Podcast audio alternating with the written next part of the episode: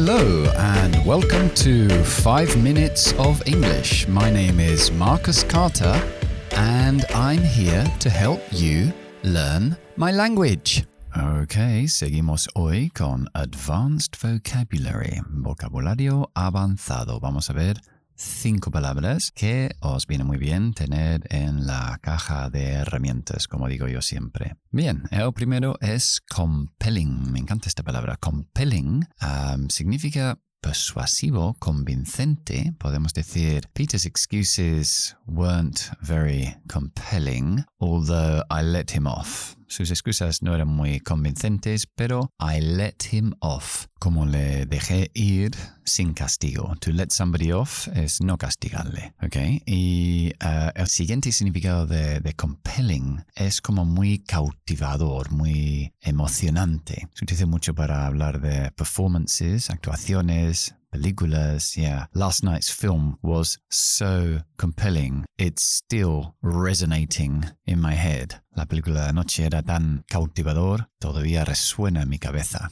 Compelling. Ok. El verbo es to compel. El adjetivo es compelling. Alright. Siguiente palabra es relinquish. Relinquish es um, parecido al verbo frasado to give up. Es dejar, abandonar algo. For example, I will never relinquish my opinions about socialism. Nunca abandonaré mis opiniones sobre el socialismo. Otra palabra que es muy parecido a relinquish es forsake. The alcoholic promised to forsake his addiction uh, in the near future. El alcohólico prometió renunciar su adicción o dejar su adicción en el futuro cercano. To forsake or to relinquish, abandonar o dejar algo. Ok, el siguiente es flabbergasted. flabbergasted. Ok, es una palabra muy larga y significa um, está como perplejo o súper sorprendido. Flabbergasted. I was flabbergasted when Maria told me she was getting married to her boss. Me quedé de piedra cuando María me dijo que iba a casarse con su jefe. I was flabbergasted. Ya sé que estas palabras son largas, difíciles de escribir, tendréis que mirar los, las notas del programa para verlos. Ok, siguiente es uh, myriad. Myriad. Myriad se escribe. Myriad con Y.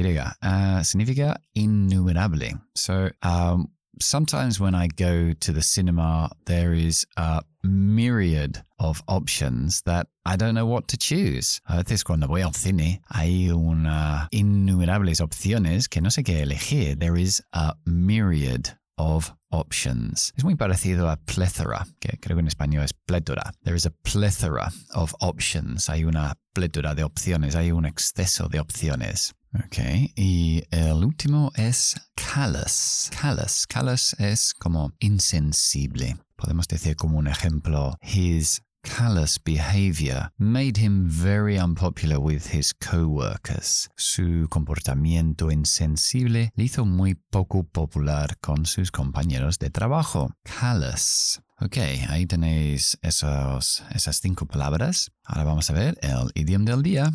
Y el que he elegido para hoy es elbow grease. Grease, como la película. Grease, grasa. Grasa para el codo. Elbow grease. Y si tienes que usar elbow grease en algo es porque tienes que hacer un esfuerzo. Es un trabajo duro. O sea, un ejemplo podría ser, oh, I'm never going to finish cleaning my car Come on, put some elbow grease into it. You need some elbow grease. Venga, nunca, nunca voy a terminar de limpiar mi coche. Venga, mete un poco de, hace un esfuerzo. Put some elbow grease into it. Yes. Okay, so, eso es todo por hoy. I hope you enjoyed the program. Nos veremos como siempre en Instagram. Me encantaría que me siguierais en Instagram y que podemos crecer ese seguimiento ahí también con las cosas que voy publicando. Es de agradecer por mi parte. También quiero hacer un saludo a todos los seguidores del programa que hay ya por todo el mundo entero que me estoy quedando súper sorprendido. Yo mismo, incluso casi todo Sudamérica ya hay personas que están siguiendo el programa y en países que nunca lo hubiese pensado, que no hay, eh, que no tienen, uh, bueno, que no sabía yo que habían personas de habla hispano en esos países, ¿no? De, que, que, me ha sorprendido. Pero bueno, uh, estoy muy agradecido y, y os mando un, un, gran saludo desde aquí, desde España.